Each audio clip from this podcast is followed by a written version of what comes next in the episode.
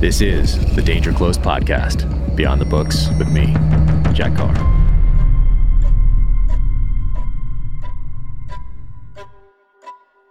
Welcome to the Danger Close podcast, an Ironclad original presented by Navy Federal Credit Union.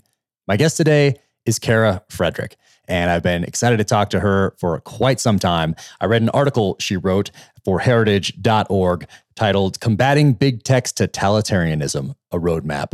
Uh, February 7th, go check out that article uh, on heritage.org. But Kara is a fascinating person, grew up in a Marine family, has a master's from King's College London in war studies, went to the Defense Intelligence Agency, was attached to the NSA, was attached to JSOC, did three deployments to Afghanistan before going to Facebook, where she was recruited to start and lead Facebook's global security counterterrorism analysis program. Interesting. We talk about her experience at Facebook on this podcast. She then went to the Technology and National Security Program at the Center for a New American Security before moving to where she is now. And she is the director of the Tech Public Policy Center at the Heritage Foundation. And I really wanted to talk to her about the relationship between big tech and big government. So now, without further ado, Kara Frederick. Well, thank you for doing this. I really appreciate you taking the time to do this. And I got to tell you, I've been so excited to talk to you. Like, I mean, as a parent and a citizen, thinking about big tech, their influences over not just our behaviors, but our thoughts and where that is going with emerging technologies. I mean, it fits right. What you're studying and what your focus is right now falls right in line with the things that I think about daily, and then also that I weave into the uh, the novels. Um, I noticed. I know the last one. oh, thank you. Thank you. Yeah, the last one that was pretty little, uh, little artificial intelligence, quantum computing, and I knew nothing about that stuff other than they existed. I didn't really know much about them, and then going doing the deep dive into that. And then two things that I didn't even put in that book that I wanted to explore that I think I will in the future is you add passive targeting and hypersonic weapons to AI and yep. quantum computing kind of yep. as a as a whole and what uh, what China's doing in that realm. Like I wanted to go down and talk about some of that, but it didn't fit with the with the novel and the, the storyline. So that'll make its way into a future novel though. Awesome. Yeah. yeah. it is. I mean, that's that is the future. That's the next frontier. So if yeah. you could write about it, that would be great. Get it to our audience because I mean, it's funny, and I'm, I'm, sure you want to start here, but there's so many people. Oh, we're started. We're started. Oh, we're on. Oh, okay. All right. Here we go. Here we go. um, there's so many people, especially of the conservative ilk, who, you know, we tend to pay attention to some aspects of it, like the, the moral issues, which I think is massive and huge, but mm-hmm. we don't necessarily have the bodies that understand uh, how dangerous this is going to be. And it is mm-hmm. a national security issue. And you have to, as you said, sort of weave in sort of the moral implications of, say, what China's doing with TikTok and learn how to talk about it in those terms because they are going to be hard cyber threats in the end. And people are just very uncomfortable with that. And yeah. it's uh, it's something we have to be able to articulate.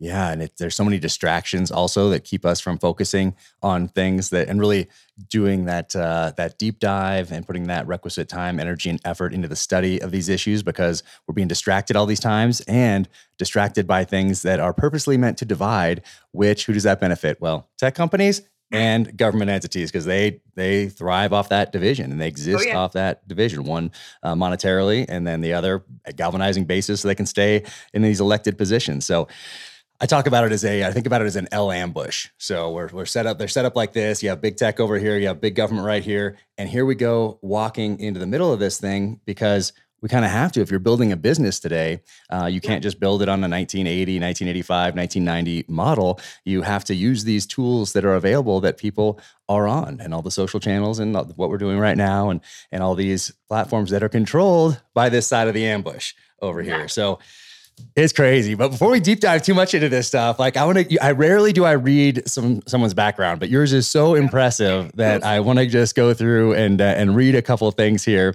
and then ask you how your path about your path to the Heritage Foundation because it's fascinating, and you've been studying things that uh, that, I've been fascinated with for for my entire entire life, and the things you studied for your bachelor's and your master's. Um, but uh, but right now, you are the director of Tech Public Policy Center at the Heritage Foundation. Like. Yep That's amazing. And but before that, you were a fellow at the Technology and National Security Center program at the Center for a New American Security. Awesome.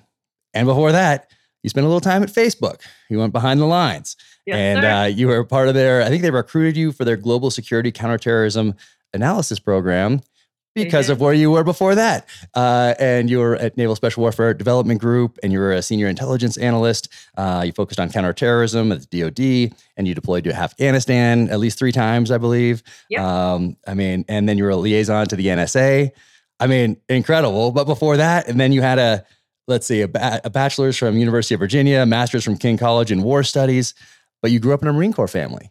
I did. I did. Yep. My dad was a pilot. So. I wanted to be my dad. I wanted to nice. be a pilot. I wanted to go to the Naval Academy. Uh, I was blind as a bat. So I sort of realized at that point that was not going to be a reality for me. But ended up, I played soccer in college. So I was sort of loath to give that up. Went to England, played for a little bit. And my father, being the pragmatic individual that he was, was like, Carrie, you got to get a real job. you know, you're 24 years old, you're playing soccer in a foreign country. Yes, you're getting your grad degree, but come on, let's get a real job. So I signed up for Marine Corps OCS uh, and uh, ended up hurting my uh, my knee in soccer when I was playing over there. And my dad was like, Kara, I'm going to give you a dose of reality here. You can't go to OCS with a bum leg. You can't. I know you think you can do it, but uh, but so it was in a stroke of luck. I ended up getting recruited by a, the redheaded stepchild of the intelligence community called the Defense Intelligence Agency. Oh, yes. Um, which was, I mean, it was great for me because at the time, Afghanistan was going, uh, Iraq was going. And when it comes to thrusting a young person and in the middle of everything uh, into the maw, really, of those wars and giving them a, a high degree of responsibility, DIA was pretty much the only place that was doing it. You know, if you went to uh, the agency CIA, they would make you sit at headquarters for two years before they kick you out there. But I ended up getting in in January and I was on a plane to Afghanistan by August. Nice. What was the training like for that? So you you put in your package, you apply, and then you get accepted. And then what's that pipeline like between that January and, and August? Yeah, so they send you to all sorts of schools. You know, I never handled a weapon before, but they give you your SIG, uh, they give you your Beretta. I prefer the SIG. Um, they give nice. you your M4, and then you basically just uh, they they teach you how to shoot. You know, a bunch of old Marines at the range um, over and over again, teaching little girls like me. I'm about hundred pounds soaking wet. Uh, how to how to handle a weapon uh, if needed. Uh, never needed, but it was funny when I was deployed with some of the the army guys, the equivalent of a Naval Special Warfare Development Group, but for the army. Uh, they basically were like, if you have to use your weapon, we're all screwed. Yeah. so I sort of I took that to heart. That's right. Never had to, which was great. Um, but they they put you through driving courses. You learn SDRs, uh, which mm-hmm. feature in some of your work. They, they um, do. yes. yes. Nice. Yeah. So so all that stuff. It's sort of like a I would say like um, CIA light training. Mm-hmm. Um, and at that time, I mean, we just, it, this was 2010, early days. So we needed bodies, you know, Eastern Afghanistan, they had um, Al Qaeda guys over on the border there. And I was an Al Qaeda targeter, um, target developer at DIA, uh, changed in my next jobs. But yeah, they basically wanted us out there using um, the the skills that we required for for targeting, developing pattern of life. Uh, we were all source analysts, so we did all of the SIGINT intelligence analysis. We did the human intelligence analysis. We put it all together, uh, and uh, yeah, we found um, uh, certain targets and basically pointed the assault force in the right direction. Right, right. Yeah, I have a little bit of experience with uh, with that side of it. Um, but before I did, before I went to BUD/S, they made you take a you had to have a, a, rating back then to go to BUD/S, and so I was an IS. So I went to uh, NMITC, so Naval Marine Corps Intelligence Training Center, yep. and did that for I forget 16 weeks or something. Anyway, and then went to BUD/S, and but, but that was late 90s. So I um, I think I could have tested out of it just because of all the Tom Clancy novels that I'd read, and then the mm-hmm. Tom Clancy nonfiction that he wrote, like submarine and uh, aircraft carrier and fighter wing and all those things. But it was so focused on Cold War still, and like looking at a silhouette of something on a piece of paper, and then having to, you know, identify it or whatever. Like that was uh, wow. a lot of of what it was in the late '90s. It hadn't evolved yet very much. Um, of course, I think it did after September 11th. But then I went to BUD/S and never really worked in the rate other than putting target packages together and, and being part of that intelligence cycle and and all that. But um, but that's amazing. So I worked with the Defense Intelligence Agency, and and you, it's funny you say that t- uh, 2010 of the early days because uh, 2004 I think in Mosul uh, they had a house up there yep. on one of the bases, and I was working with them up there as a liaison, um, uh, doing similar things, uh, but really learning, you know, learning because we're still developing, still trying to figure out, okay, human intelligence network, another one over here. They don't disassociate it and then corroborate some of that with some technical intelligence and put these packages together to make sure you're going after the right person for the right reasons and not making the situation worse, um, you know, by going and settling some centuries old score instead of actually taking somebody off the uh, uh off the uh, off the battlefield that needs to be taken off. So anyway, it was an interesting, interesting time. Um, but it's interesting you say that 2010 are the early days, but they were the early days for you because I think on 9/11, are you in are you in high school? Then I'm in high school. I'm in high school at the time, and I just remember thinking, you know, nothing would be the same. My my dad being the Marine, you know, we were he was stationed at Quantico. And we were in Northern Virginia, and I remember some of my classmates getting pulled out of class. Uh, we, the teacher, you know, wheeled in that big TV, and we just watched all morning. And then wow we got dismissed early, but I, I really, I just remember they were playing the next day Whitney Houston's uh, version of the Star Spangled Banner. And I was looking out the window of a car, of our car, as my mom was driving, and children were still playing on the lawns and whatnot. And, you know, I was single tear kind of moment, but I was like, nothing will ever be the same. Nothing will yeah. be the same from here on out. So it was, uh, it mattered then. And yeah, it changed the, the course of my life. I mean, who yeah. knew that I was gonna, you know, go into the intelligence community and start targeting uh, the guys affiliated with the guys who did it. Yeah. No, it's amazing how this path takes shape, and then uh, what you studied in college, and then at King's College. And I've looked at that King's College program so many times. Uh, and then the, the one also with uh, in Scotland, which I'm forgetting the name of it right now, but uh, I've looked at those programs so many times. And King's College has so many different um, war studies programs that focus on certain aspects of warfare. It's it's fascinating just to look at the the website. I haven't looked at it in a few years, but um, yeah, I never never did it, but uh, I've looked at it many times. Uh, yeah yeah, it was it was one of the only places, and I was, you know, of course, always been a civilian my entire career, but it was the one place when I tell people who were thinking about getting a degree there where a civilian could learn about tank movements in the battle space. Mm. I mean, they mm. really, really took the granularity on, you know, the conduct of contemporary warfare very, very seriously. So they had the, you know, the usual sort of West Pointers getting their grad degree mm. and active duty kids and, you know, post, um, you know, mm-hmm. veterans there as well. But they had real, you know, civilian mm, uh, meat for us to chew yeah. on. You know, one of my professors was in the IDF uh, and you know Israeli Defense Forces, and he talked about sitting on the tanks and watching uh, the Air Force go and obliterate Egypt, um, wow. and then. Uh, Lawrie Freedman, you know, Michael Howard's books where we read them widely. Um, it was, it was just, oh, it was fantastic. I'd re- highly recommend it to anyone the English system's a little different. They uh, mm. it's sink or swim there. They don't hold your hand at all. But I like that. I think if you're a self starter anyway, I, you're going to thrive. Yeah, so it's old school, old school education oh, yeah. back there. I like oh, it. Yeah. I like it. Um, and so you go from there and you go to the Defense Intelligence Agency. You're assigned to uh, elements of JSOC is the best way to put it, and you get to really work at the the tip of the special operations spear when you're talking about intelligence.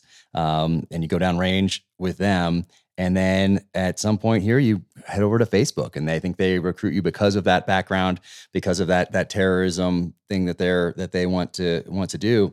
Um, and uh, going out there to California, Menlo Park, what was it? What was it like? What were your takeaways from uh, from your was it a year, year and a half at uh, at Facebook? Yep, it it was culture shock. And I'm originally from California. When you know my dad was a Pendleton Marine, we were at Irvine and nice. El Toro and all oh, those oh, yeah. places when they were still um, up and running. So you know, I figured, oh, the Bay Area, it's a natural extension of where I grew up.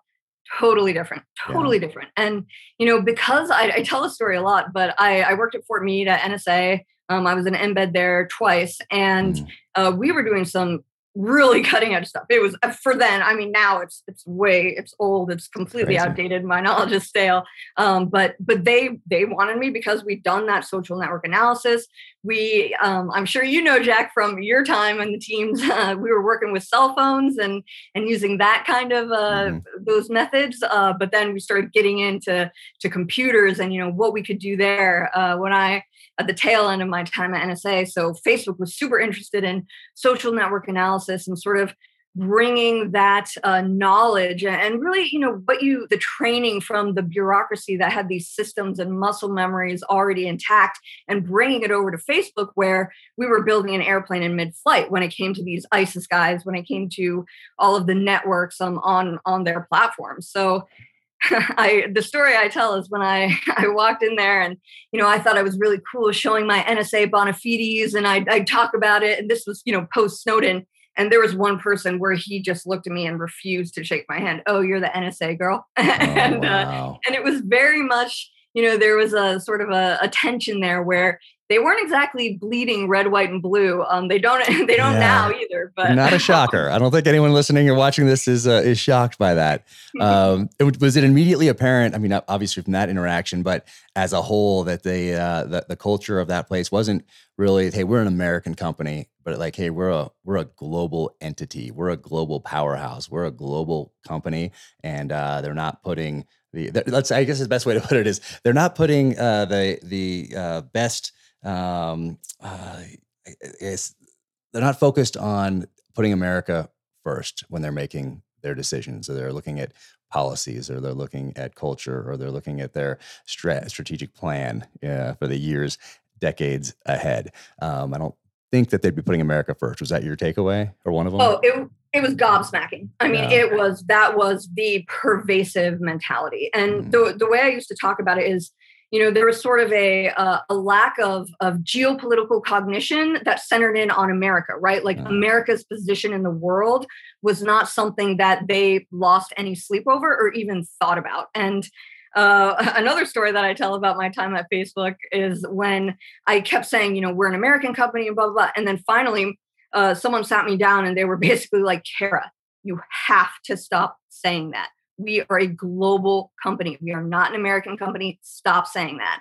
And I was just like, you know, completely naive, completely floored. But I, whenever I go to the Hill, I try to tell people like that is the ethos. And, you know, they'll say different things. You know, they're all apple pie when they have to be, when some of these antitrust bills are up for, mm. are up for a vote and being bandied about. But, but for the most part, I mean, Facebook has approximately 90% of their user base outside of the US and Canada.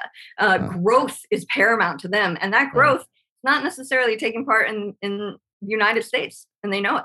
Yeah. Ah, I mean, it's crazy. It's such a, an elitist mentality in, in the worst sense of the of the word. Um, do you think they see themselves as uh, you know as above American ideals? And and it's just it's so tough because obviously this country has given them the freedom to create these companies. I believe it's incorporated in Delaware. Like, like I don't know what percentage of American companies are incorporated in Delaware, but quite a few. Um, but we, you know, people have sacrificed so much from the inception of this country up until today to give them the freedom to create these companies that now they kind of put America at the bottom of their priority list and uh, focused well on profits and maybe now more even more than on profits on uh, on influencing behaviors and thoughts. Yep. And and that to me it was it was so obvious the pervasive lack of gratitude for the system that allowed them to flourish and mm-hmm. thrive. I mean, that is why they're successful, right? In fact, these companies are, are artifacts of even you know federal regulations like Section 230 of the Communications Decency Act, with which grants them immunity from civil liability for things on their platform, content on their yeah. platform. So they just don't really you know you think of uh, the the person next to you as a sort of a great engineer you know not a, a great citizen and they could be yeah. from anywhere like like china they could be an ip uh, theft threat et cetera et cetera but that's the, that did not cross their imaginations whatsoever they were the locus of power in the universe. You know, who cares about people in DC and their sensible black shoes? This is where all the magic was happening. This is what mattered most to anything. And, you know, we'll ship it. And, uh, you know, I have friends who basically say, you know, ask for forgiveness later. Mm. so they'll do whatever they want for the products and maybe governance comes on the back end. And they knew they had the advantage in that regard. So they were the ones who had all the power. Gosh, do you think it's a, uh, a power, the allure of absolute power that uh, that entices those senior level executives, and that that that goes all the way down to, to the lowest levels. And plus, we have culture in general now, from Hollywood to even sports, obviously academia, that uh, kind of molds people to uh, to fit into a culture like that and look down on America and all the freedoms that uh, that allowed them to be living the life that they're living in Menlo Park. You know, I at the senior leadership level, I truly believe that a lot of these men who were, you know, some women, but mostly men at the time, were were very libertarian minded, right? They mm. they were the builders. They were the ones who were solving problems. Uh, to get at the heart of how a, a, programmer or an engineer thinks, they're ultimately problem solvers. Um, you, you just look at Mark Zuckerberg, right? It took so many lessons for him to be able to get out in front of people and actually speak and sound relatively human uh, because he thinks work in, in progress. Work in progress. I think. yep, yep. He's it's always what's the technical fix, right? Mm. What people can not people but the world and the the issues that they present are just problems to be solved. Um, mm. um, there's sort of a techno solutionism there um, that that i think was the original allure. And you even have people who like peter thiel right who who support trump who support um, some of the more conservative power players here. I i don't necessarily think that they're like yes ultimate cosmic power kind of stuff. They're more like how do we change and move the world now, the the middle managers, uh, the bureaucracies that have really grown up in these companies, I think, yeah, they're they're they're become intoxicated with uh, control, uh, their ability to sort of dictate how uh, humans, you know, peons like us, can use the platforms that exist and what we can say, and that's really trickled down. But I think, I think in the beginning, uh, their intentions were good, but yeah. we know what hell's paved with, right? Yeah, good intentions. Um, oh man, it's so so crazy. And uh, so you think it became this this this monster, or not just Facebook, and you know by default now Instagram, and you know all the the, the parent company, I guess, and everything that's involved there. But uh, but Twitter, and I think somebody at Twitter was it the CEO, new CEO? Did he say something about you know, hey, the the First Amendment is not really on our list of priorities, or something along those lines? Yep. Um, and it seems like all those big tech companies, I think it just grew into a and Twitter of all of them, I seem seems like to be the one from you know looking from the outside in, uh, the one that seems to be the most libertarian of all at the beginning, anyway.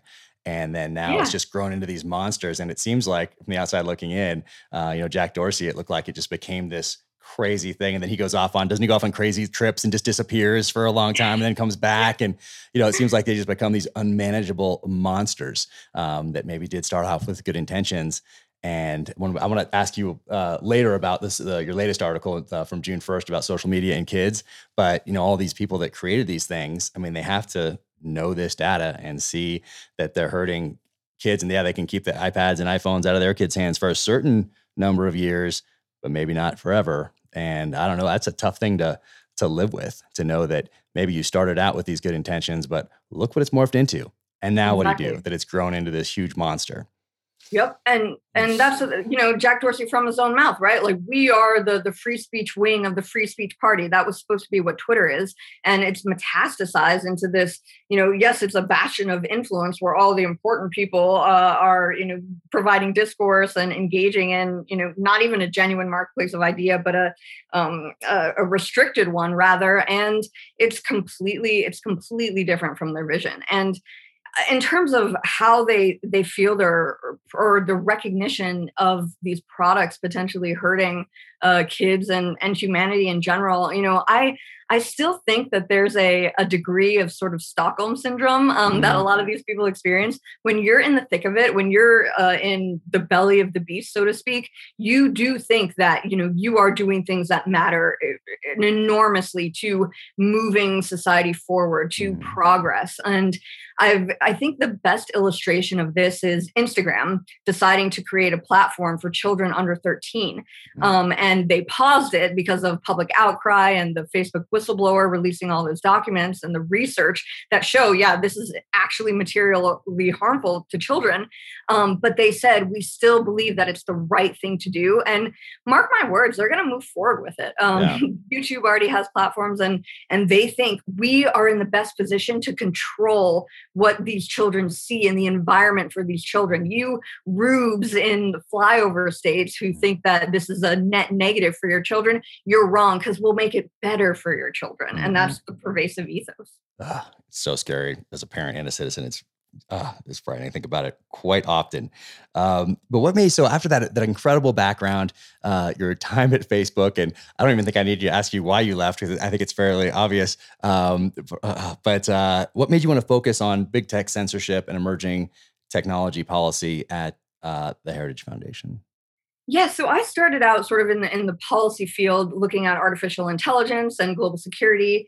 Um, but I have to say, COVID COVID was a mm-hmm. massive motivator because it let me sort of, you know, cut out all the dross in my life and, and really focus on my craft. And what I found to me was something that crossed the Rubicon. It was when the Hunter Biden laptop story was stifled in the election cycle of 2020 in the fall uh, by Twitter, by Facebook. I my mouth was hanging open when I was really just, you know, all you had to do in COVID was just read and read and read, right? So I was looking at this in real time and I was I just thought, what is going on? Like this is beyond the pale. And then the Parler situation early in the next year in January happened where, uh, you know, Google, Apple, okay, I understand uh, what they did. It was wrong and uh, it didn't really make sense. But when Amazon Web Services mm-hmm. yanked their services from their cloud hosting services from Parler, that to me was like, okay, the whole build your own mantra, like that's a bankrupt trope. Yeah. These guys, they want not just information manipulation and control, but they want to be able to control access to information. Mm-hmm. You know, mm-hmm. when you rip a, a platform and it completely goes dark um, off of the internet uh, because of you know a uh, frankly a, a made up excuse that to me was like okay I got to get I got to get get on the right side here and I got to make sure that you know we're talking as somebody who's been there and seen how these platforms work um I've I've got to be in the fight I just have to so that yeah. was that was the whole idea well, I'm glad you made that decision because I mean, this is uh, the next decade. I think is going to be uh, uh, pivotal uh, as far as what we've well, for the last 200 some years, uh, thought about as freedom and and uh, and freedom of speech and being able to think on our own and walk into that voting booth and vote for you know the, the person that we want to rather than who we've been manipulated to uh, to vote for. Um, exactly. But uh, this uh, this is an awesome. So I, this right here, you uh, you wrote an article February seventh, combating big tech totalitarianism, a roadmap right here. And uh, for people that are watching this, don't be afraid with how how thick that is, um, because read it, and then these first few pages summarize everything, and then if you want to deep dive, all the data is in here uh, to include something. Uh, what is what was happened to Breitbart's web act, whatever? It went down by like ninety nine percent during the last election cycle. Yep. Yep. Mm, interesting. And this is not even touching on where the Google spam filters, we now know, uh, take about two thirds of conservative candidates and put their emails in spam while retaining the large majority of Democrat politicians mm. in your Gmail. So, I mean, this is it's all and completely up and down the tech stack, what we call the tech stack. So not just digital platforms, you know, your Facebooks and your Twitters, not just AWS when it comes to uh, cloud mm-hmm. hosting services, but email delivery services. Now we're looking at internet service providers. The censorship is completely pervasive, and it pretty much only goes one way. It really, it really does, and you and you pointed out in here it's something that we you know we all know, but now we have this, you can point to specific uh, instances, and I mean, it's all spelled out in here, and I and I love it because that big tech, big government. I mean, I really think that, like I said, like we're walking into that that ambush. We're in the middle of it, and uh, and but we have to. I mean, if you're building a business, like I said, you have to be in there. And now, but that's just giving more data and more reliance on uh, both of those entities, and can shut you off, like you just said, with Amazon Web Services uh, in a second. Um, it's just the cancel add cancel culture to that and everything else that that goes into it. It's just a what a, a crazy time. Um, but i love how you talk about how big tech big government undermine is undermining our our freedoms uh, the freedoms of a functioning republic um, how they want to reshape society really without consent of the governed uh, silence dissenting views. Um, so what trends are you seeing in big tech big government collusion for lack of a of a better word yeah, I think this is huge, and we're we're really sort of starting to see uh, the the evidence now. Um, the Disinformation Governance Board Um, I don't know if you've sort of seen the letter from Senator Hawley, who's basic a, a whistleblower came to him and showed him documentation that Twitter executives um, had been reached out to by the government, uh, that they were trying to operationalize this. Um, and we know from what Jen Psaki, the former White House press secretary, uh, said in front of the cameras numerous times uh, she basically said we're working with Facebook to flag problematic posts. That mm. means you have uh, people like the Surgeon General, people at the highest levels of the executive branch of our government working with tech companies to police the speech of Americans. Um, I, and they're admitting it. This, if they feel so brazen that they can say this out loud, you know, what are they doing behind closed doors? The Disinformation Governance Board whistleblower documents uh, pretty much show that hey, we're we're actually enacting this. It's happening at the state level as well with some conservative commentators.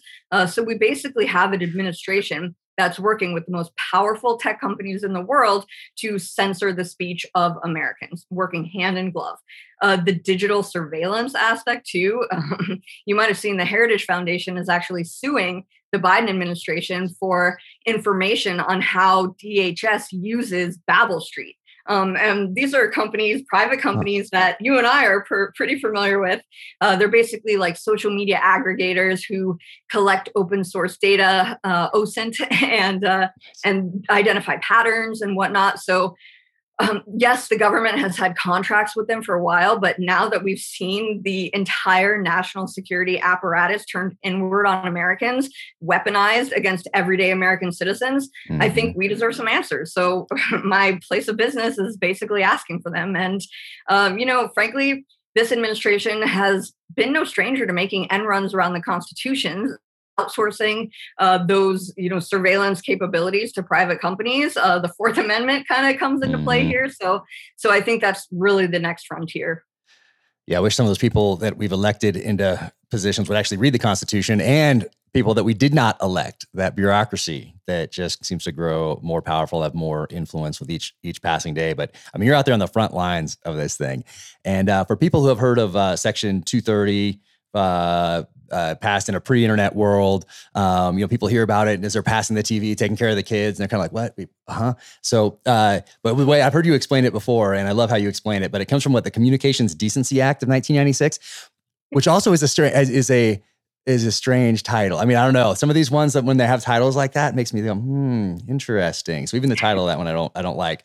But from a pre-internet world, and it was supposed to take out content that was otherwise objectionable I think was the, and then otherwise objectionable has turned into uh, anyone I don't agree with as big tech, or maybe someone with a conservative view. Um, so that content that is otherwise objectionable seems to have been uh, interpreted to uh, to mean what it didn't, but they didn't think it meant 1996, I guess. Uh, but um, uh, when someone else said what the 26 words that created the internet or something like that is part of that i guess yep. it was part of help it was part of is trying to help build the this new thing called the the internet back then.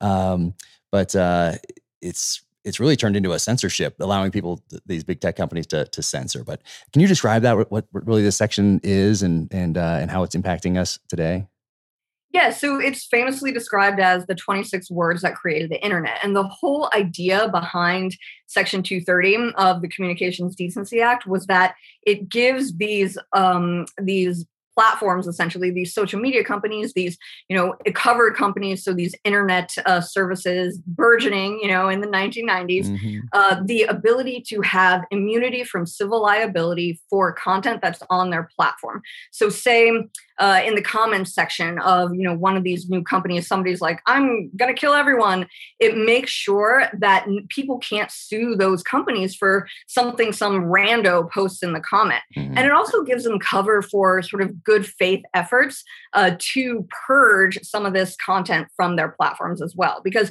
you don't want smut on the platforms right it would just be a horrible user experience if the first thing that happens when you open up Twitter is uh, naked bodies and et cetera, et mm. cetera. I don't know. It could be good for some people, not for me, not for my eyes or my uh, my future daughter's eyes or anything like that. so, so it basically allowed these companies to to sort of thrive and and flourish uh, without the specter of litigation sort of mm. haunting them and and frankly stifling them in the crib And however, uh, you mentioned the otherwise objectionable bit. I mean, you give tech companies an inch and they have taken a mile. So they've used the otherwise objectionable quote to, to frankly just remove a lot of conservative content. And they're doing that now. So easy fix strike that uh, from section 230 don't allow these platforms to have uh, immunity from civil liability if they censor based off of political viewpoints.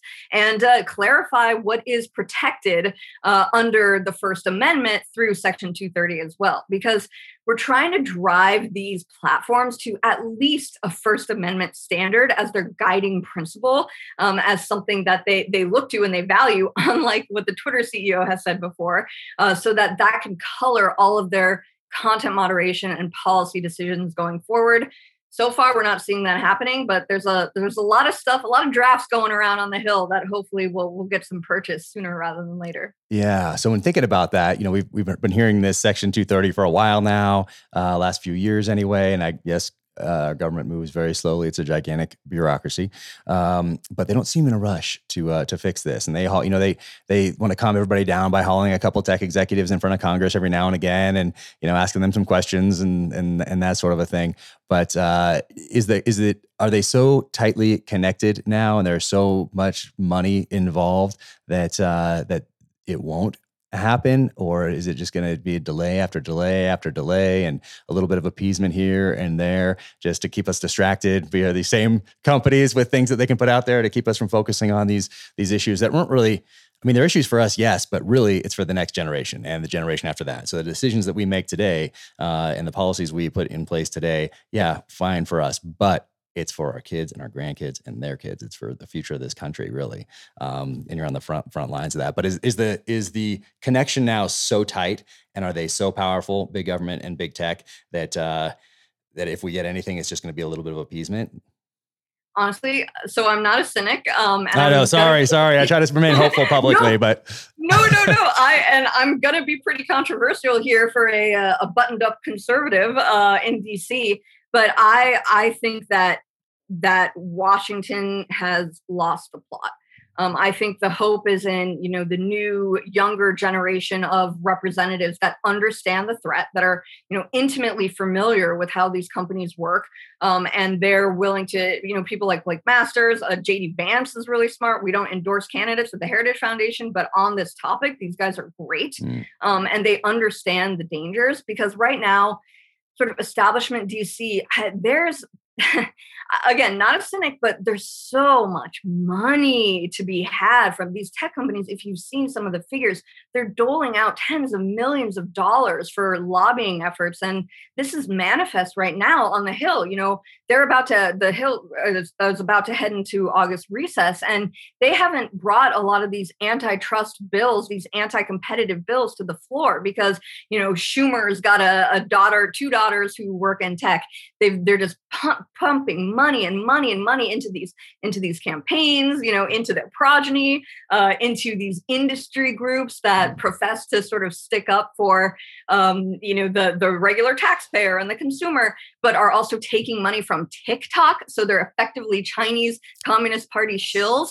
Uh, i again not a cynic but this summer in particular oh it's been it has been crazy to see how how you know really um, i think they see a lot of these um, bills potentially and these actions as existential threats which to me is okay that's a good thing right? Like if they're actually scared of what somebody in washington will do number one that's new uh, and number two that's probably a good thing because it's going to shape the behavior of these tech companies because as you said before and i think this is the end this is what it matters in the beginning and at the end of it all is that it's about self governance. It's about our ability to maintain a self governing republic because right now these companies are have consolidated power that we should be skeptical of concentrations of power. It's a mm-hmm. conservative tradition. Uh, you know, I'm a conservative, so I'm naturally skeptical of this. And all of what they're able to do to us in the content moderation uh, practices, et cetera, are downstream, as others have said, from this concentration of power. Mm-hmm. And any sort of threat to that has got them quaking in their boots, and it's uh, it's effectively delaying a lot of these anti-competitive measures that really good people of goodwill, I think, who understand the threat fully and can diagnose the problem, want on the floor. So I think I think we've got an uphill battle to fight. I think there are a lot of forces against us, but I think there's sort of a next generation that understands the issue yeah. and is going to continue the fight. Well, I'm glad you're hopeful. Uh, and uh, yeah, it seems like that was Section 230 in particular, or the the uh, the entire Communications Decency Act um, has really become an anti-American totalitarian tool, uh, which was not its original intent. And I always like to look back at intent um, rather than what people are wordsmithing today or twisting today or manipulating to get some sort of a then the outcome they want. What was the original intent of something? Um, so I like to go back to that, but they don't want you to look at the original intent for the most part. Distraction, look over, look over here, type of a thing. And uh, you mentioned something earlier, and I wanted to ask you uh, about it, but it's about using these counterterrorism tools uh, that we've developed, yeah, let's say, let's say from 9 11 forward, um, and labeling people as terrorists or domestic extremists uh, to unlock some of those tools, some of those powers that are held by the federal government. Um, the Department of Justice starting a domestic terrorism unit to look at anti authority and anti government ideologies um, and really scare people into not questioning government policies. That seems to be their intent um, by doing these things. But we gave the government a lot of power in the years following 9-11 and now applying these labels and i always go back to something that an old special forces sniper from vietnam told me a long time ago and he said precision in language reflects precision in thought. And uh, they are using they're certainly using domestic extremists uh, terrorists anti-government ideologies anti-authority uh, uh anti-authority ideologies for a reason. Um, so what what uh, what are you doing that's focused on that or what are your thoughts on on that yeah oh this is this is huge and you know apart from the the threat of you know having children growing up with these devices attached to their faces and what that does to their spiritual formation yeah. and the formation of their consciences i'd say this is the more uh, near term threat it's not the ridgeline threat as we in the intel world mm-hmm. say but this the is next ridgeline this is our near term issue mm-hmm. so what's happened and i think this for for your listeners you know uh, when the fbi was instructed by merrick garland to start tagging parents who showed up at these uh, school board meetings and protested critical race theory teaching in their public schools when the fbi started tagging them as potential terrorist threats at the behest of the national school board association which worked with the white house to construct a letter to do so that's a problem. That's the biggest manifestation. You've got the fbi looking at parents as potential quote terrorists. And you and i know that uh, like precision in language that as you said unlocks specific powers. So it is very very deliberate that they are using the, this language so that they basically can expand their ability to surveil and target everyday americans. In this case parents um, so that's just one data point but it's again it's pervasive we're seeing this with the creation of the anti terrorism unit at the DOJ, looking at anti government or anti authority ideologies. Mm-hmm. You'll probably remember on February 7th, the DHS issued a bulletin basically saying that spreading COVID misinformation is tantamount to terrorist activity. Uh, so you're all of the things that you and I used to, to look at and to effectively work on has sort of been co-opted uh, and and used to look at American citizens rather than legitimate external threats. Mm-hmm. And this is a problem. This is a pattern. Uh, the Disinformation Governance Board sort of doing the same thing when we're treating our own fellow citizens as the enemy and not the real enemy, which is the CCP and legitimate terrorists who are actually looking to harm us from the outside. So this to me is is something I think that um, you know, as as you said, if we're going to be citizens and not subjects, we have to push against this with everything that we can because to just sort of quietly sleepwalk into this this system um, that you know works with private companies and the government together to target Americans that is going to be our undoing. We're we're frankly going to lose the republic if we allow this to continue. I know. So like this uh my fourth book, The Devil's Hand, I put myself. Each book has a has a certain theme, and um, and I put myself in the enemy's shoes, and it's something I thought about while I was in the SEAL teams, and what I continue to think about as a as a citizen today. But um, as I started that book, I thought, hey, what is what does the enemy learn by watching us on the field of battle in Afghanistan and Iraq over these last uh, twenty years? And um, I thought, okay, I'm going to put myself in their shoes. What would I have learned just looking? Okay, what would I have applied to future battle plans? And as I'm in those shoes, as I'm thinking that through and working on the outline and starting to write, uh, well, COVID hits. And I'm like, well, I'm in the enemy's shoes here. And by the enemy, I mean uh, Russia, China, Iran, North Korea, super empowered individuals, terrorist organizations. Um, and I thought, well, they're certainly learning something from our response to COVID. What is that? And what would they, what lessons would they take and apply to their battle plans out of out of our response to COVID? And so I incorporated that in. Continue writing. Summer of civil unrest hits once again, if I'm one of those entities, what am I learning from that and our response to it, and how can I use that?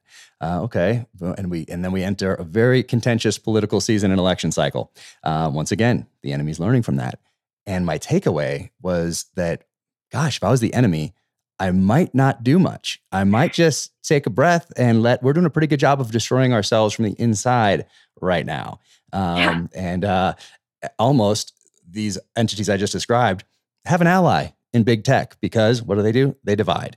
Um, and what our politicians do? Well, they do the same thing. Uh, so, but I, then I had to figure out a creative way. I'm like, it's not a very good book. If I just end it like that, that's not very hopeful. Um, I need my protagonist to go save the day here. Uh, so I had to figure out a creative way to have the enemy have to take an action. And so that was, uh, you know, it's fun for me as a as an author to, to figure out those uh, creative ways to move the, the plot forward.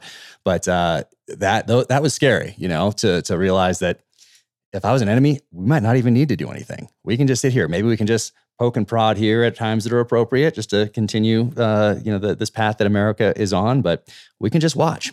Um, and you mentioned China earlier, and uh, a couple times. And you know, when we talk about threats to U.S. national security, I mean, obviously what we just talked about, I think uh, fits. But uh, when we talk about China and, and, we talk about artificial intelligence and quantum computing and passive targeting, hypersonic weapons, and then we look at these tech companies in particular, not just tech companies, pharmaceutical companies as well, other ones that have touch points with uh, with national security. Um, working with Chinese company, which, which means they're essentially working with the Chinese Communist Party. Um, Apple has a joint venture, I think, with uh, essentially the government of China. Um, so when you look at that, uh, what are your thoughts on U.S. tech companies in particular and their relationship with China? Yeah, so there's a, a, line of argumentation uh, out there, even in, in my circles, basically saying if you you know try to uh, impose anti-competitive uh, you know legislative efforts on these tech companies, or if you try to level the the market and the playing field, then that is going to hurt us with our competition with China because you know we have our own national champions that like the Googles of the world that are going to contest their national champions. Mm. I think that's entirely false, especially as you said, the joint venture, uh, Tim Cook signing a, a secret 2016 deal with the CCP to the tune of $275 billion to develop their technological prowess. That's a problem. You're directly working with our adversary at that point. You're not helping in the China challenge, you're hurting in the China challenge.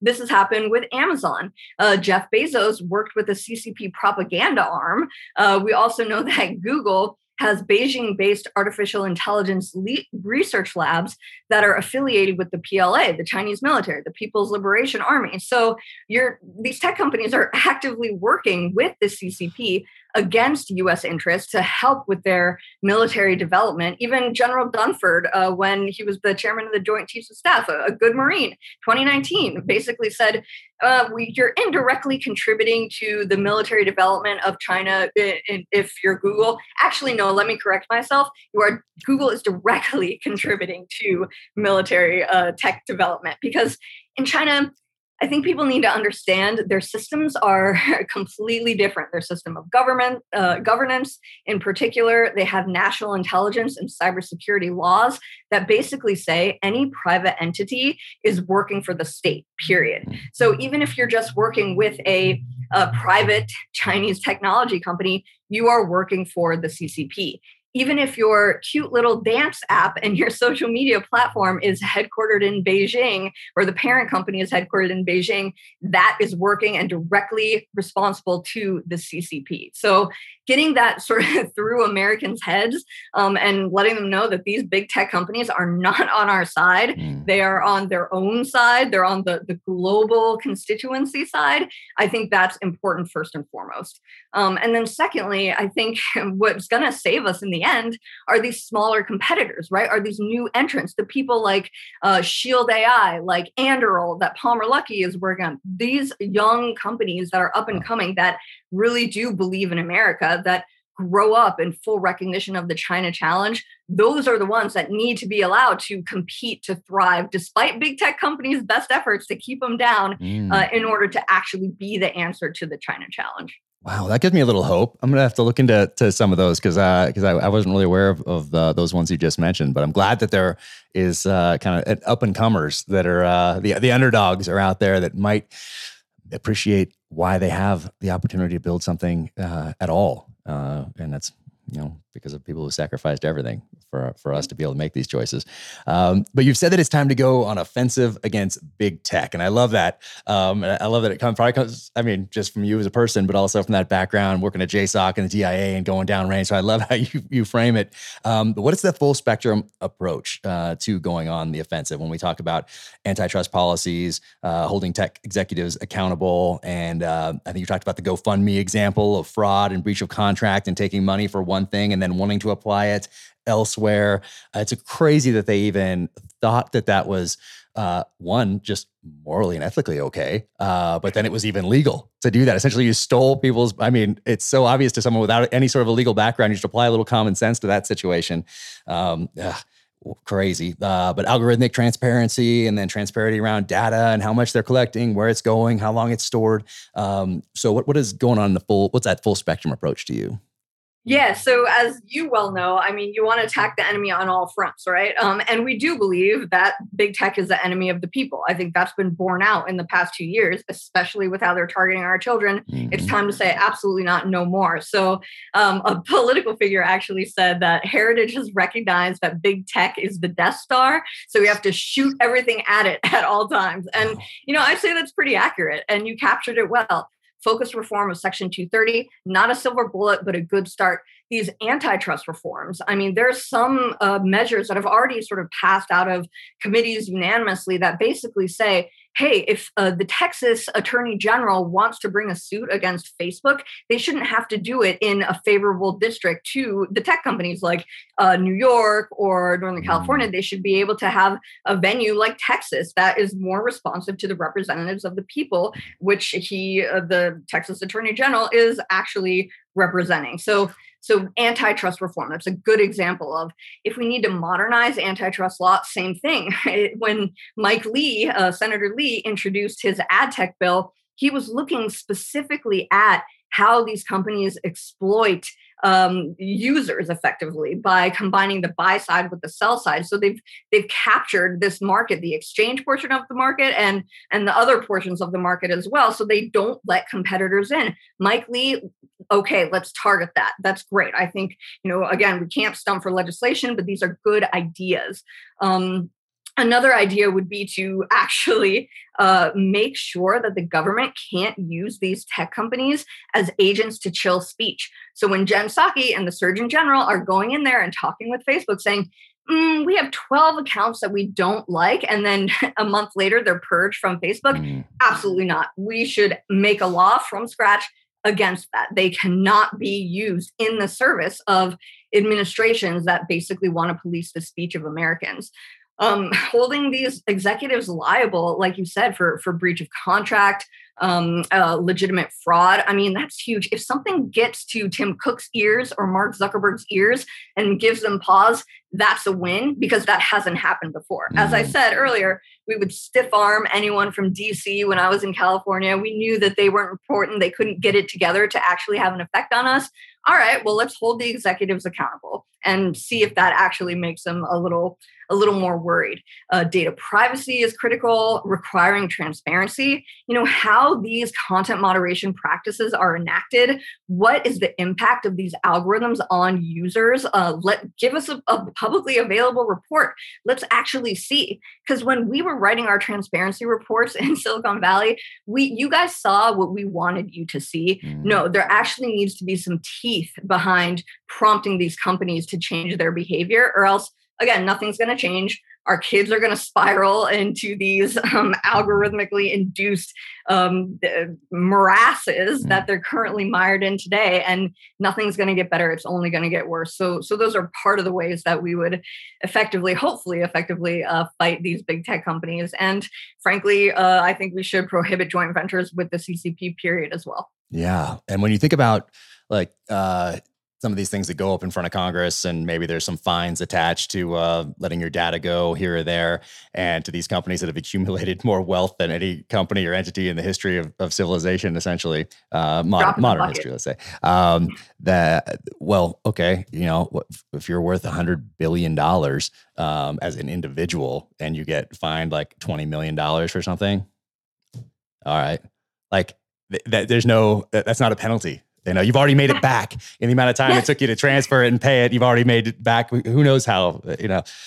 Uh, so those things, like you said, it has to have some teeth. Um, it has to have some teeth. And then when we talk about politics, gosh, it's so tough today because you know, um, you know, growing up, you'd see a politician, and there was a level of respect there, and you know, they, you know, going into politics, there was a lot of veterans. Like early '70s, I think was the time when we had the most veterans in Congress because we had these World War II generation that were, you know, getting up there. But now it was time for them to to to sell their company or move on from their company and run for office or whatever it was.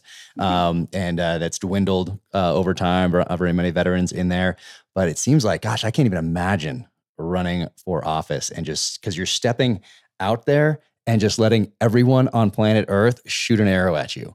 Um, yep. Where back in the day, okay, you had to actually physically go up to a podium in order to get you know get get an arrow shot at you, literally or figuratively, um, more mostly figuratively, uh, or you had to sit down with uh, a journalist that was going to ask you some tough questions, uh, and then as a citizen, you were going to read about read that interview, or you're going to watch it on TV. But now 24 7. Very similar to high school kids that used to be able to get away from bullies at school at, at three o'clock and go home and not have to deal with it again until like eight o'clock the next morning.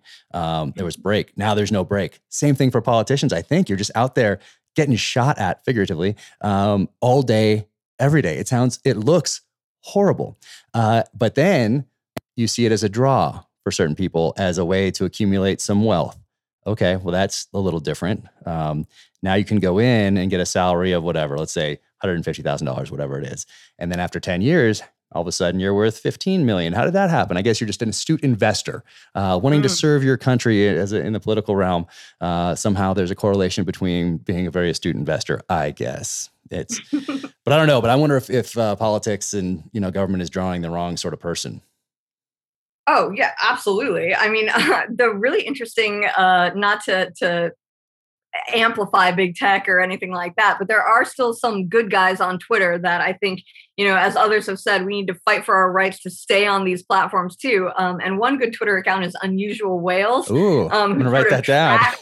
yeah, it's it's really good. He sort of tracks uh, uh, people's stock purchases and whatnot. Oh, uh, interesting. So, Yep, yep. Nancy Pelosi at the top of the heap. Just uh, saw that yesterday. Yeah, exactly, exactly. So, so there are some good things to uh, the democratization of information as originally conceived. Uh, some guys, some good guys slipped through, but yeah. in terms of you know the, the politicians, I think that's actually the biggest problem when it comes to confronting the big tech issue. Is a lot of these politicians and even conservatives are sort of bamboozled by a, a sort of a free market fundamentalism or at least this ossified dogma that basically says you know the market will adjudicate the market no matter what but we've seen that's not always the case. Uh, if you look at immigration, Victor Davis Hanson points this out. The market doesn't always adjudicate and help us in our conservative values. And as our heritage president is fond of saying, and he's totally right here, is the human beings don't exist to serve the market the mm. market exists to serve human flourishing and in mm. particular families and you know us being good citizens and being able to sort of propagate those values uh, within our children etc i'm thinking about this a lot. I'm nine months pregnant right now oh my so goodness. that's you know, congratulations. one of the biggest things yep. And uh, and i think that if we just say these big tech companies, because they make the pointy GDP line go up, are an absolute good. That's totally wrong. And we need to understand what they're actually doing to the country. Uh, and again, if they, especially if they work with the government to infringe upon the God given rights of Americans, then we have to take a step back. And especially if you're a politician and say, is this serving the values that we want to propagate in the future in our country, which is a legitimate sovereign country with a sovereign citizenry? If they can't answer uh, yes to that, then I think it's time to take these guys to task. But you know i don't i don't envy uh, politicians because you have that you know oh private company good private company good. But when private companies start to infringe upon the rights of americans yeah. this is a first principles thing and it's an issue. Yeah it's crazy. And it's only a matter of time till uh what was it unsung what was it unsung whale the Twitter account? Unusual Unusual whale. whale. Can you read my writing? yeah. like, uh, unusual whales till they just shut him down. I mean, boom. Oh, you know, oh, you said something sure. that uh, that going back to 230 right here, you you posted something that is otherwise objectionable. You're gone, buddy. Yeah, unusual whale. Sorry, um, oh, wild. And then uh, when you talk about big tech's totalitarianism, I mean, that's right there in the title of this uh, of your report here, um, and people can find it on heritage.org. Definitely go check it out. Check it, your your bio out on there is amazing. Even though I read it, read it again on there, and then look at all the the things that all the the articles that uh, that you've uh, contributed. Um, this is amazing. But the totalitarianism piece, when we talk about sprinting towards a totalitarian state, with big government and big business.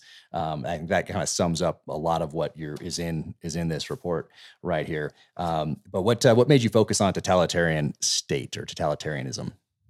Yeah, so that was a deliberate nod to the hand in glove practices that big tech companies and big government effectively are are are practicing at this point. Um, the political, you know, Hannah Arendt, a philosopher, basically said uh, and I'm sort of paraphrasing here, forgive me for butchering this, but she basically said totalitarianism is shaping society uh, and making everything political, right? So you're you're shaping society in one political direction I think we're seeing that come out of these big tech companies, again, working with the government when it comes to all facets of our life. So I focused in that report on, you know, the digital surveillance issue, uh, a China style social credit system that I see coming down the pipe on our shores that COVID sort of ushered in and accelerated, um, and, uh, and, you know, just various instances of content manipulation and information control.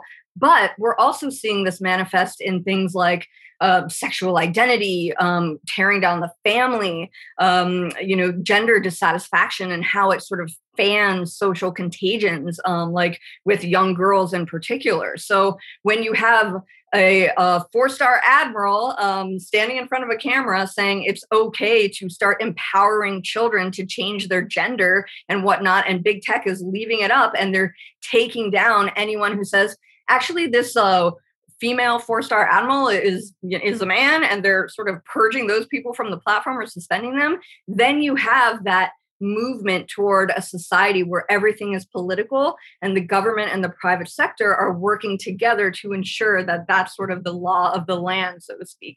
So um, it's it was a very deliberate uh, word choice. Not all my friends uh, uh, appreciated it when they were editing it uh, within the building and whatnot but ultimately, I think it's very, very critical for Americans to understand that this administration in particular is working with private entities to infringe upon their rights and effectively change the landscape of the country as we grew up and, and knew it uh, and um, completely fundamentally transform it as oh, has yeah. been uh, um, discussed before. Oh yeah, I want to encourage everybody to go and read this thing. Look, at my highlighting is like everything, so that doesn't really help. Um, but when I when I read something that uh, that is so impactful, um, that's often how my highlighting looks. Um, but I was going to read one one thing here, and you say the the growing symbiosis between big tech and government gives these companies undue influence over Americans' daily lives and undermines their rights.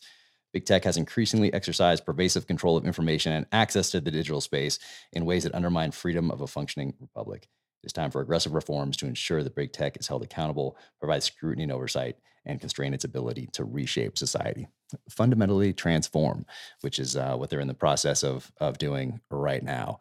And uh, yep. I mean, we love a we love an underdog story in the United States, you know, and it seems like that's where uh, where we are when we're up against big tech, big government um, just because they do have so much power. It's it's tough one, especially for these for kids growing up today. And I want to ask you about that uh, in this article right here um, before I let you go. But before we do that, I do want to ask you about uh, the Conservative Oversight project and what what that is.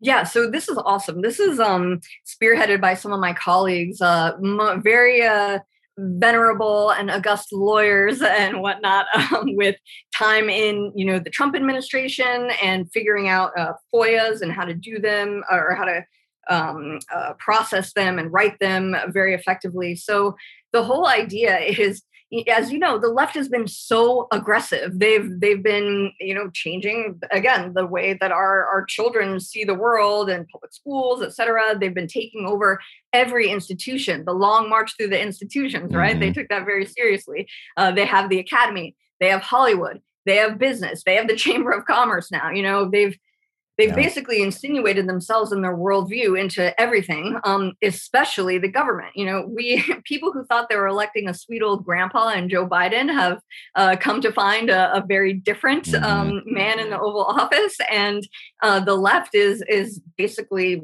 pervasive. So we need a counter. Conservatives need to learn how to fight, and this is something that you know the governor of Florida has shown us that we can actually wield power uh, to protect conservative values which you know we we're the reticent ones. We we believed in the institutions. We just want to sort of have our families and take care of them. And if we want to homeschool we'll do that too. But we didn't really want politics to be in every conversation et cetera et cetera. Well you know you might not be interested in politics but politics is interested in you. Mm. and i think parents have found this out in the past two years in particular. And so we at the Heritage Foundation, we're going on offense again. And we think when it comes to the border and what's happening, we have open borders now. You know, I'm from a Mexican American family who took long, long, many years to, to come here legally. And this is shall not be born. Um, and it is it's just it's too much it's too fast. Uh, joe biden is, is frank and mayorkas is derelict in in their duties. So we need to to look at that. We need to hold them accountable. Uh, and the conservative oversight project is basically just saying we've got our eye on you. We're going to get all the information through as many foia requests as we can including the babel street one that i talked mm-hmm. about outsourcing digital surveillance on american citizens.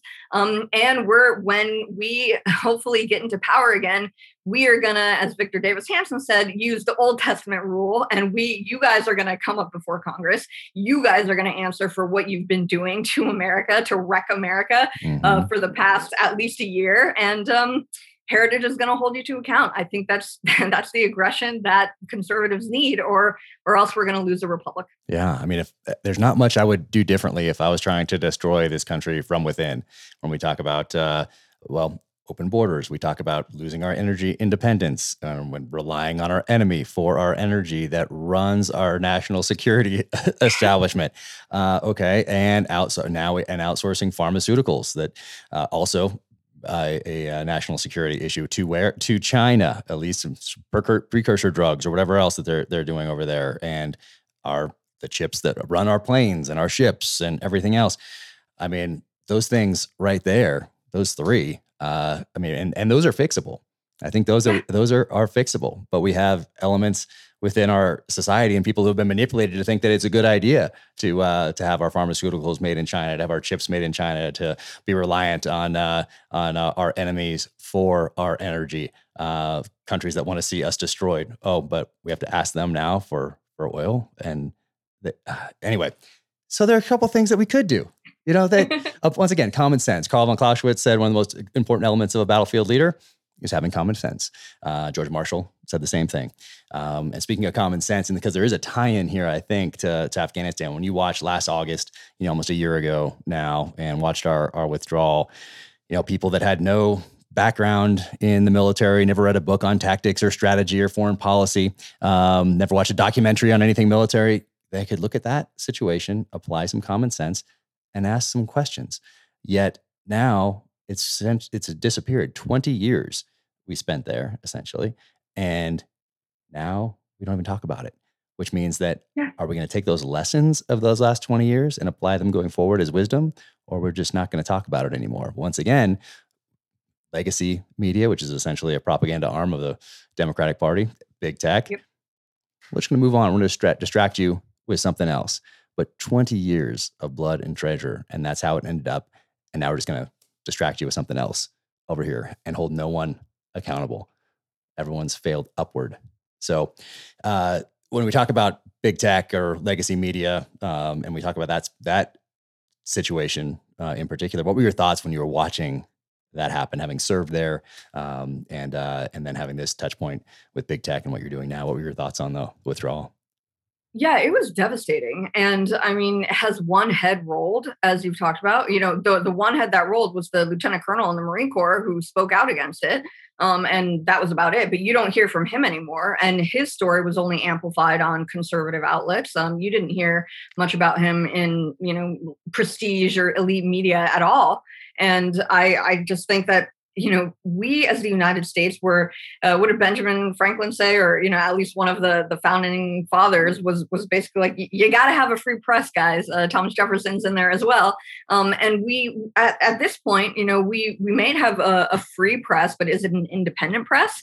Um, Ron DeSantis said, you know, Democrat or you know legacy media is big tech they're they're mouthpieces for the democratic party as as you said as well and I think when Americans don't get the full story, um, it it hurts us because we vote for these leaders and we want them to make decisions that represent our will. You know, we the people. But if we don't know what's actually going on, then that is hugely problematic. And when big tech, which professed to be this democratizer of information, as I talked mm-hmm. about before, but uh, was derelict is derelict in its duty, then American citizens are only being fed, you know, one line of thought. So to me that was absolutely devastating. The fact that it's been buried um, when when everybody knew what a disaster it was. Uh, did the state department even talk to the pentagon? Uh, you shut down bagram uh, and then you you draw everyone in to to, to kabul i mean it, to me who you know i'm not a tactician whatsoever but it was very very obvious uh, what was going on what would happen. The 13 service members who gave their life to me that uh, you know, I went on Fox a few days before and I said, "This is there's going to be a terrorist incident here," and sure enough, and it, it because it was obvious to me, and I hadn't set foot on Afghan soil for almost a decade mm. at that point. Uh, so I think the the rank incompetence. And, and not just that, but the fact that General Milley is going in front of Congress and he's talking about white rage, and the Navy is saying you have to read Ibram X. Kendi books on critical race theory, and we're not actually focusing on vanquishing the enemy as our nation's fighting force. What is going on here? No wonder you can't meet your recruitment goals and you're having to slash all sorts of expectations. Um, so, so that worries me. And I think Afghanistan was sort of just the beginning of all of the problems under the surface mm. for our nation's military. And going forward it, it, it really really worries me that you know people are not going to sign up. Like like my dad signed up like mm. my husband signed up like you signed up at all. So it's um it is something i'm very very worried about. And we can't let them capture this institution as well. I know and it's uh yeah that, that may may have been one of the last ones but it's yeah it it's tough to watch and it's heartbreaking and, and watching that withdrawal from Afghanistan. I know you read this book and I wish more Americans would read it. Uh, you know, yep. H.R. McMaster, Dereliction of Duty. This is a what 1998 or seven, or I think it was a major when he wrote this, but it's fascinating look at uh, at Vietnam and uh, the president's uh, relationship with the Joint Chiefs of Staff and and how that uh, that just really uh, doomed us.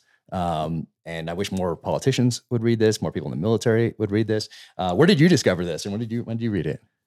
Um, it was on my dad's bookshelf. Nice, awesome. so like, like any good Marine Corps officer, he uh, he had all the good ones. Yeah. So I would just take uh, whatever I thought was interesting and pore over it, yeah. and uh, hence the the King's College London nice. sort of interest mm-hmm. and in, going there because that's all I wanted to read. Yeah, oh, I love it. I love it. Um, gosh, well, I don't want to, I've kept you too long already, but I want to ask you about this latest, uh, your latest piece here also, June 1st. Once again, heritage.org. Check it out.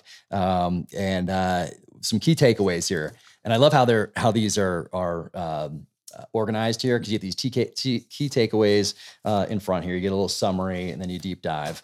But um, right here these companies poison american youth with their content that that warps their perceptions of reality and even impairs the development of their consciences. And then there's this kids online safety act which i which i hadn't heard of until until i read this. Um, and uh, right the, big tech is a moral crisis first And I put a little asterisk by this one. Uh, big tech is the enemy of the people, not merely because they have taken advantage of our free market principles. They have earned this untoward distinction because of what big tech does to us in our relationships with one another as human persons. Powerful. That that's that's the be all and end all. That's the critical element of all this. You know, um, we we want and we're looking for human flourishing. And those of us in the policy world, we can get lost in the minutia and again in that you know free market fundamentalism and all of the bromides and the tropes and whatnot that have uh, frankly been the dogma of our party. But we have to understand what it does to human relationships. And that's first and foremost. As my mom used to say you know it's all about the people. Life is all about the people. And what these devices do to us and what they're doing to our children you know it's deliberate. And i'm i make no bones about that. Uh, these companies employ psychologists psychologists to make them more addictive. It's all about engagement. Um, someone used to say that uh, at my old company, the reason why we have a blue um, motif is because blue is easier on the eyes. It makes you want to look at it more. It makes you want to put, pick up and you know click on that app more instead of a big red one. Interesting. So yeah, these are deliberately designed to, to draw you in. TikTok's algorithm, same kind of thing. Um, and they employ psychologists to, to figure out how to maximize engagement. When it comes to young kids, same exact thing. Um, Facebook has said that tweens, not just teenagers, but tweens are a valuable but untapped market. They're trying to compete with TikTok for the younger generation. So they, they're hiring, Twitter even is hiring people who know how to appeal to really young kids and to draw that expertise out and make them uh, even more effective with another generation, because that's sort of a, a, consumer for life. Uh, one of the uh, representatives representatives basically said handing kids a social media device is like handing them a lit cigarette and hoping that they get addicted for life. It's the same exact kind of thing. It's not a moral panic either, because we know that if you've gone out to dinner, this is what Blake Masters has said, and I've uh, seen it in my own life. If you go out to dinner, kids are every kid has their own device and they're all scrolling. Nobody's relating to each other these connections are ersatz they're not real. And yet we're falling deeper and deeper into these rabbit holes and we don't understand how to relate to each other anymore. Uh, so it's a moral issue. Um, abigail shrier writes about this and dissatisfaction with their genders young women.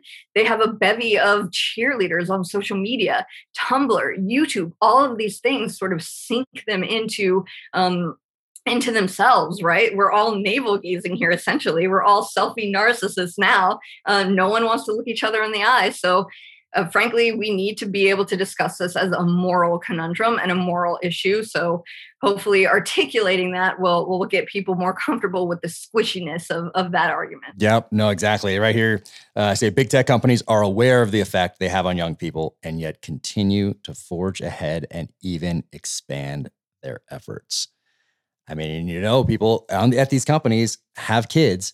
Um, uh, it's just it's a it's so it's so difficult. Uh, but same thing, like you wouldn't that that person that hands your six year old, seven year old, eight year old a cigarette or uh, the the shady drug dealer, whatever. Like if we go back to like the seventies or eighties or something like that, like hanging out near the school, that sort of a thing, trying to get uh, get some new customers. Um, uh, well, that's what's happening here, and it's I think on a on a much larger scale.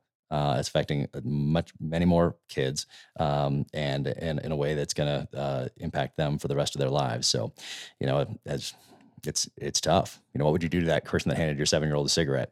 Unfortunately, you know, I can in my books it's very therapeutic to take some of these people out or apply some of these, uh, you know, so, some of these ideologies to people who are bad guys in the books, and then my protagonist gets to take them out in various ways. So for me, that's very therapeutic, and it keeps me out of prison.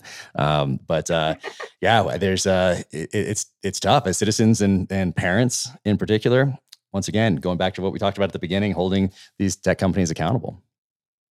Yeah. And the fact is, we didn't discover until last fall when the Facebook whistleblower released all of those documents. We didn't know what the tech companies knew about their effect on mm. kids, right? So um, she released internal studies that Facebook had conducted that basically said, um, you know, one in three young girls, teenage girls, if they had body image issues to begin with, Instagram made them feel worse. Uh, 6% of teenagers in America trace their suicidal thoughts directly to going on Instagram. So they've known this for a very long time. They, they conducted these studies themselves, and yet they continued building that platform for children, the Instagram platform for children under 13, only again pausing when it came to light. So the the fact I think the key issue here is they know what it does to kids. They know how much it harms them and they're full steam ahead. They they're sort of like, oh, you know,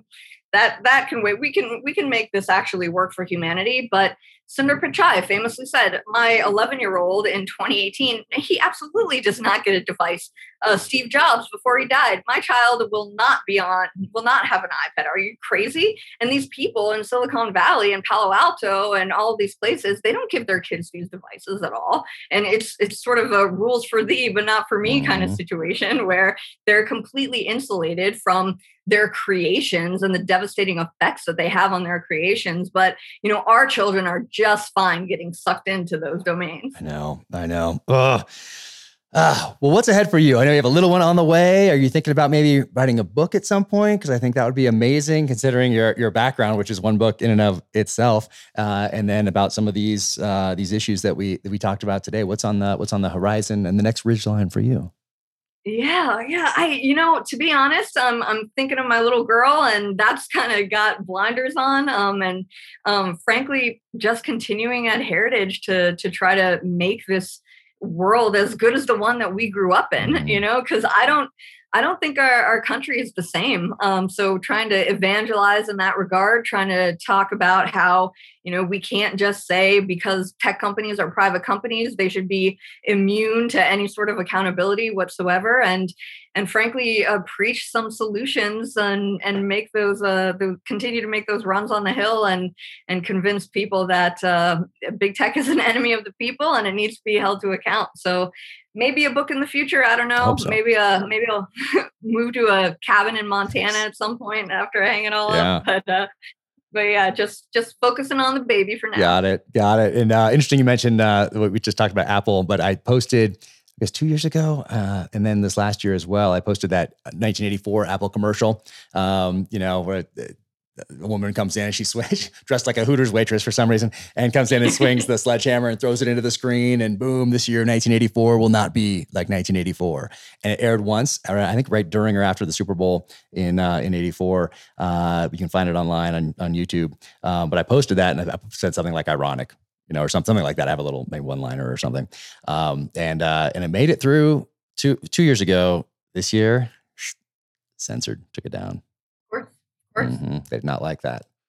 Yep. But, when you when you've got their mark, uh, they uh, they watch you like a hawk. Crazy. Yeah, it's noticeable. Yeah. But hey, that's uh, it's you know, it, it's the battle space. You got to adapt and uh, got to figure it out. Got to um, aggressively solve problems, creatively solve problems, capitalize on momentum, do all these things that we do on the battlefield. But this is a this is another one, and I'm so glad uh, that you're on that battlefield, on the front lines of it, because it's, it's, so important for the future of the country. And you articulate these issues and the solutions uh, in a way that very few can. So, uh, so thank you for doing that. Thank you for taking this on uh, and all your work at Heritage and everything else you've done for the for the country. Um, and uh, yeah, it couldn't be of uh, more vital uh, importance to to the future of the nation. So, so thank you so much. Oh, right back at you, Jack. Thanks for everything you do. Oh, appreciate it. Take care. Thank you to our presenting sponsor, Navy Federal Credit Union. I have been a member since 1996. There's my original card right there. Uh, I got that at Dam Neck, Virginia, when I was at Intelligence Specialist A School at the Navy and Marine Corps Intelligence Training Center uh, on Dam Neck, Virginia, right before I went to BUD/S. So it was boot camp, ISA school, BUD/S, and then off to the races in the SEAL team. But the entire time, to include through today, I have been a member of Navy Federal Credit Union. And now they're sponsoring this podcast, which is amazing. Crazy how things come full circle like that. Becoming a member at Navy Federal Credit Union lets you experience more from everyday commutes to your next big vacation. The flagship credit card earns you three times the points on travel, so you can get rewarded for wherever you're headed next. Plus, this premium travel card has a low annual fee of $49 and two times the points on all purchases outside of travel which means the rewards don't have to end even when the vacation does. Speaking of rewards, you can get a Navy Federal auto loan and reward yourself with a new car. Applying is easy. You can do it on their mobile app, online, or by phone. And it's so fast, you can get a, decision in seconds. Navy Federal Credit Union has great rates on auto loans. With their car buying service powered by TrueCar, you can shop, compare, and get upfront pricing on your next new or used car. At Navy Federal, our members are the mission. Nice. I like that. Navy Federal is insured by NCUA, open to the armed forces, the DoD, veterans, and their families. Flagship rates are variable and range between 10.74% and 18% APR based on credit worthiness. ATM fees for cash advances are up to $1 at non Navy Federal ATMs. Credit and collateral subject to approval. Message and data rates may apply. Visit NavyFederal.org for more information and to apply. That's NavyFederal.org. I want to thank my friends at Black Rifle Coffee for sponsoring the Danger Close podcast. I've been a huge fan for the longest time. Drink Black Rifle Coffee every day. And if you keep your eyes peeled, you will notice that perhaps Chris Pratt is wearing a Black Rifle Coffee t shirt, not unsimilar to this one in the Amazon series adaptation of the terminal list. Now you can go to blackriflecoffee.com slash dangerclose and use code danger close 20 at checkout for 20% off your purchase and your first coffee club order. Black Rifle Coffee, America's coffee. Keep crushing. Thank you so much to Sig Sauer for jumping right on board out of the gate to make this podcast possible. Obviously, I am a huge SIG fan, having carried the P226 on every deployment downrange in the SEAL teams. Uh, but SIG was a supporter. They were friends well before uh, I was a New York Times bestselling author, uh, well before I even had an Instagram account or any social media presence whatsoever. So thank you guys all so much uh, Ron, Tom, Jason, everybody at SIG who gets up every day and continues to crush it and lead the way. SIG is always adapting. They're always at the forefront, whether it is firearms for citizens, whether it's firearms for our military, ammo, suppressors, optics, training, fire control units. They are doing it all and they are always pushing, pushing that envelope and trying to do it better each and every day through innovation and adaptation they crush. So thank you so much for that friendship and support. Uh, it will never be forgotten. Welcome to the gear highlight portion of the danger close podcast. All right i just opened this typewriter new typewriter from 1930 and this is from megan at the unplug typewriter company uh, you can follow her and unplug typewriter company at Unplug Typewriter Co. Co. Uh, on the social channels. And this right here uh, has been wrapped up for months now because when Megan says it sends a typewriter, it is wrapped in bubble wrap. She makes sure that nothing is going to happen to this in transit. So that means it takes a while to unbox this thing. So I didn't unbox it on camera because uh, it took a long time, but I used Winkler Blade right here is a folder that they don't make anymore. So, uh, Daniel and Karen, thank you for this. Uh, but it, uh, it did take some work to get this open. And thank you, Megan, for the kind note that she wrote on this typewriter right here. Uh, so that was so kind. Thank you so much. And she always includes a manual and uh, from that time frame. This is a copy of one right here, and uh, just love the care and effort that goes in to restoring these machines. So you can see I have a couple special typewriters behind me. Uh, this will go behind me for now and then into the new podcast studio that is almost finished. So uh, look at this original paint from 1930 right here. So Megan, incredible work, uh, just amazing, and good job. The uh, the handle was destroyed, so you made a paracord one for me. Well done. Well done. I love it. So, uh, yeah, I can't wait to get this in its new in its new home. So, thank you so much. It means a means a ton to me. Uh, we just talked about Winkler knives right here with this folder, and this one right here this is a special one. So I was just out in North Carolina with Daniel Winkler and with Kevin Holland. And this knife right here, this is the Winkler Knives operator. And this is a collaboration between Daniel Winkler and Kevin Holland. And if you don't know who Kevin Holland is, uh, you can look him up. Not too much out there about him, but uh, there may be more soon. We shall see. But he came on the podcast. We recorded one, me, Daniel, and Kevin, while I was out there in North Carolina, where uh, Kevin was forging a blade and I was forging a tomahawk. And uh, just an incredible guy, uh, somebody I respect uh, uh, just more than I could possibly uh, really express right now. But this right here, this knife. So this is a special one because the handle comes from an AK, the wood from an AK. Somebody in Afghanistan didn't need it anymore. And uh, so, yeah, this one right here, Kevin, thank you, my friend. Amazing.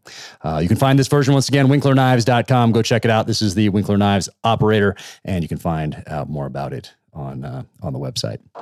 Very cool. What else here? Well, one more thing. Simon and Schuster, Atria, Emily Bestler books. Thank you for sending this right here. This is pretty cool. I don't know if you can see it, but right here has the cover of In the Blood, and then from the New York Times has a number one highlighted for print hardcover, combined print and ebook, and audio monthly. So the trifecta, number one across the board for In the Blood. And that is all due to you, the reader, uh, to you, the listener, uh, for taking a risk on me as a, as a new author, and then telling a friend about James Reese and the series. So, uh, so thank you so much, and uh, thank you to Simon and Schuster, Atria, and Emily Bestler at Emily Bestler Books for uh, for taking a risk on me. So, thank you for tuning in to the Danger Close podcast, an Ironclad original presented by Navy Federal Credit Union.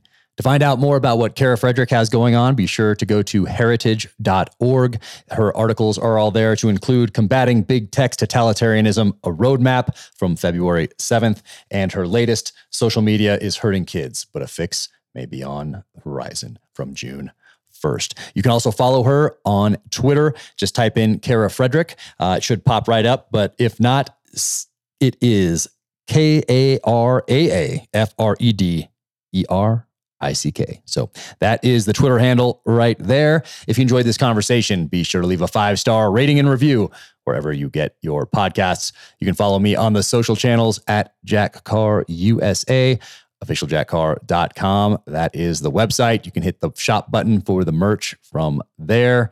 And until the next time, take care out there. Be safe, stay strong, keep fighting.